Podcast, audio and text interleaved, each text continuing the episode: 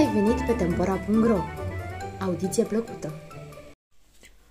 Știe tot, căruia îi plăcea foarte mult să citească, aflase din cărți despre țări îndepărtate și despre fel de fel de călătorii. Adesea, seara, când avea ce face, el le povestea prietenilor săi despre ceea ce citise în cărți.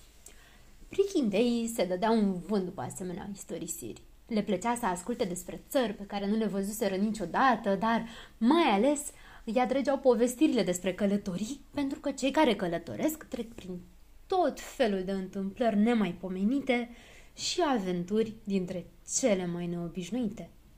Tot ascultând istorisiri din acestea, prichindei începură să creadă că ar putea pleca chiar și într-o călătorie. Unii propuseseră să o facă pe jos, alții să plutească pe râu cu bărcile, iar știe tot propuse. Haideți să construim un balon și să zburăm cu balonul. Ideea asta au găsit-o cu toții excelentă. Până atunci nu zburaseră niciodată cu balonul și socotau că ar fi foarte interesant. Bineînțeles, nimeni nu știa cum se construiește un balon, dar știe tot, a promis că va chipzui el totul și le va explica apoi și lor. Așa că știe tot, a început să se gândească. Se gândi trei zile, se gândi trei nopți și hotărâ să facă un balon din cauciuc. Prichindeii știau cum se obține cauciucul. În orașul lor creșteau niște flori asemănătoare cu ficușii. Dacă faci o crestătură pe tulpina acestei flori, începe să se scurgă din ea o zeamă albă. Zeama asta, numită lichid de cauciuc, se îngroașă încet, încet și se transformă în cauciuc, din care se pot confecționa mingi, galoși și câte și mai câte. După ce știe tot anuscocit asta, le-a porunci perichindeilor să adune lichid de cauciuc. Au începură cu toții să care lichidul alb în butoiul pregătit anume de știe tot. Se duse și habar n-am să adune lichid, dar se întâlni pe drum cu prietenul său, Peticel, care se juca cu două prichinduțe sărind coarda. Ascultă, Peticel, ce chestie am născocit noi, spuse habar n-am. O să pleznești de invidie când o să afli, măi, fratimiu. Poți să știi că n-am să pleznesc deloc, îi răspunse Peticel. Ce? N-am altă treabă decât să pleznesc? O să pleznești, o să pleznești, căuta să-l convingă habar n-am. Să vezi ce chestie, frățioare, nici în vis n-ai văzut așa ceva. Ei, despre ce chestie e vorba? Se interesă Peticel. Îndată o să meșterim o bășică plină cu aer și o să zburăm cu ea departe. Pe Peticel îl cuprinse invidia. Vrând să se laude și el cu ceva, spuse Mare lucru, o bășică. Eu, în schimb, m-am împrietenit cu prichinduțele. Cu care prichinduțe? Uite, cu ele, spuse Peticel și le arătă cu degetul pe prichinduțe. Pe asta o cheamă gâzuța și pe asta țintișarea. Gâzuța și țintișarea stăteau ceva mai departe și îi priveau cu îngrijorare pe Habarnam. Habarnam se uită la ele încruntat și zise Mhm, așa deci, dar parcă tu ești prieten cu mine. Sunt prieten cu tine, dar și cu ele. Una nu împiedică pe cealaltă. Ba, o împiedică, răspunse Habarnam. Cine e prieten cu prichinduțele e și el o prichinduță. Vreau să te cerți îndată cu ele. De ce să mă cert? Își cer eu să te cerți. Altfel, altfel o să mă încert eu cu tine. N-ai decât. Ceartă-te, mare scofală. Uite că mă cert, iar gâzuței și țintișoarei tale o să le arăt eu. Habar n-am înstrânse pumnii și se năpustie asupra prichinduțelor. Peticel îi tăie calea și îi repezi un pumn în frunte. Bam! Începură să se bată, iar gâzuța și țintișoara o luară la oană speriate. Va să zic că din pricina acestor prichinduțe mi-ai dat un pumn în frunte, strigă habar n-am, încercând să-l lovească pe peticel în nas. Dar de ce le jignești? Întrebă peticel, împungând cu pumnii în toate părțile. Ia uite ce mai apărător s-a găsit, răspunse habar n-am și și zbi prietenul în creștetul capului cu atâta putere că acesta se clătină și o lă repede la goană. Sunt certa cu tine, îi striga habar n-am din urmă. N-ai decât, răspunse peticel, tot o să vii primul să te împaci. Ai să vezi că n-am să vin.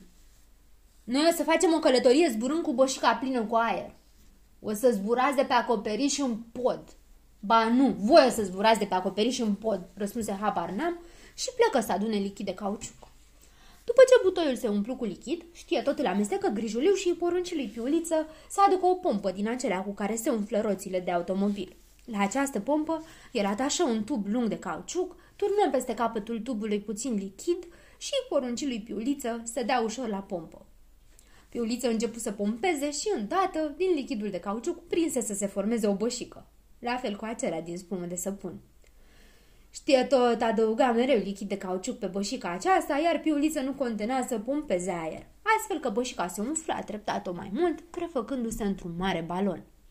Știe tot, nu mai pridida să adauge lichid de cauciuc pe toate părțile. Atunci, el ceru celorlalți prichindei să le ajute.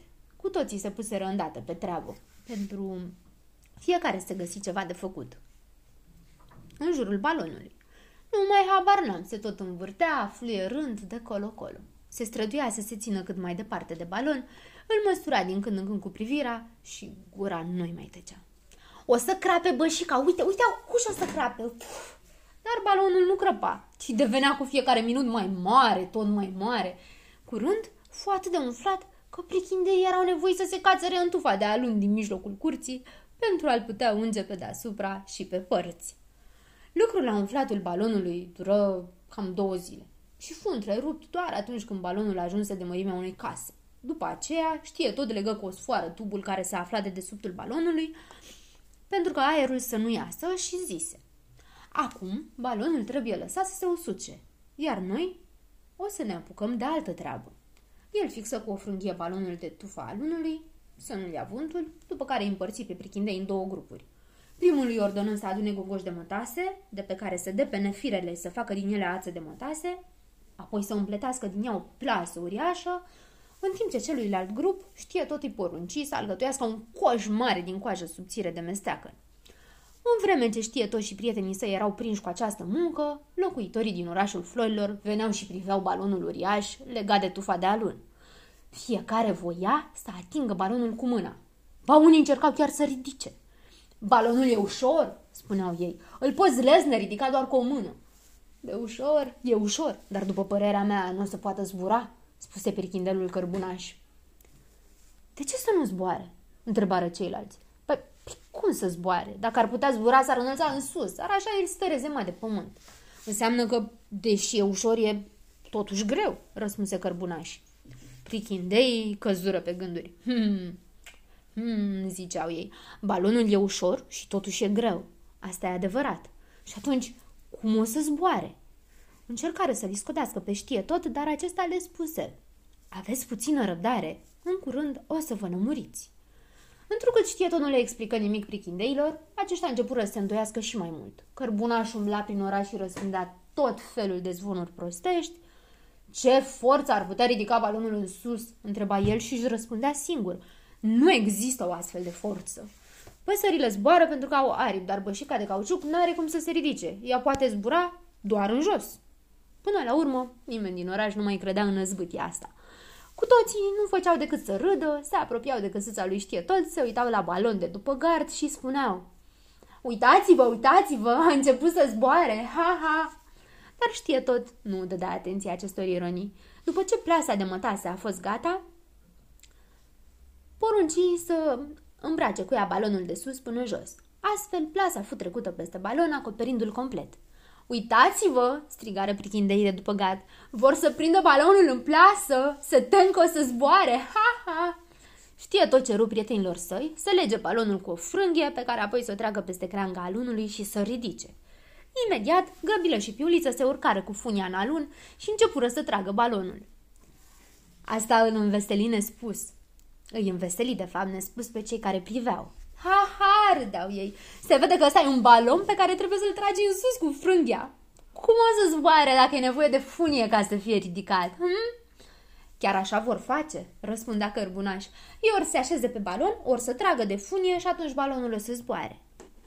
Când balonul fu ridicat de la pământ, plasa de la marginile sale se lăsă în jos și știe tot poruncii să fie legat de capetele ei coșul împletit din coajă de mesteacă.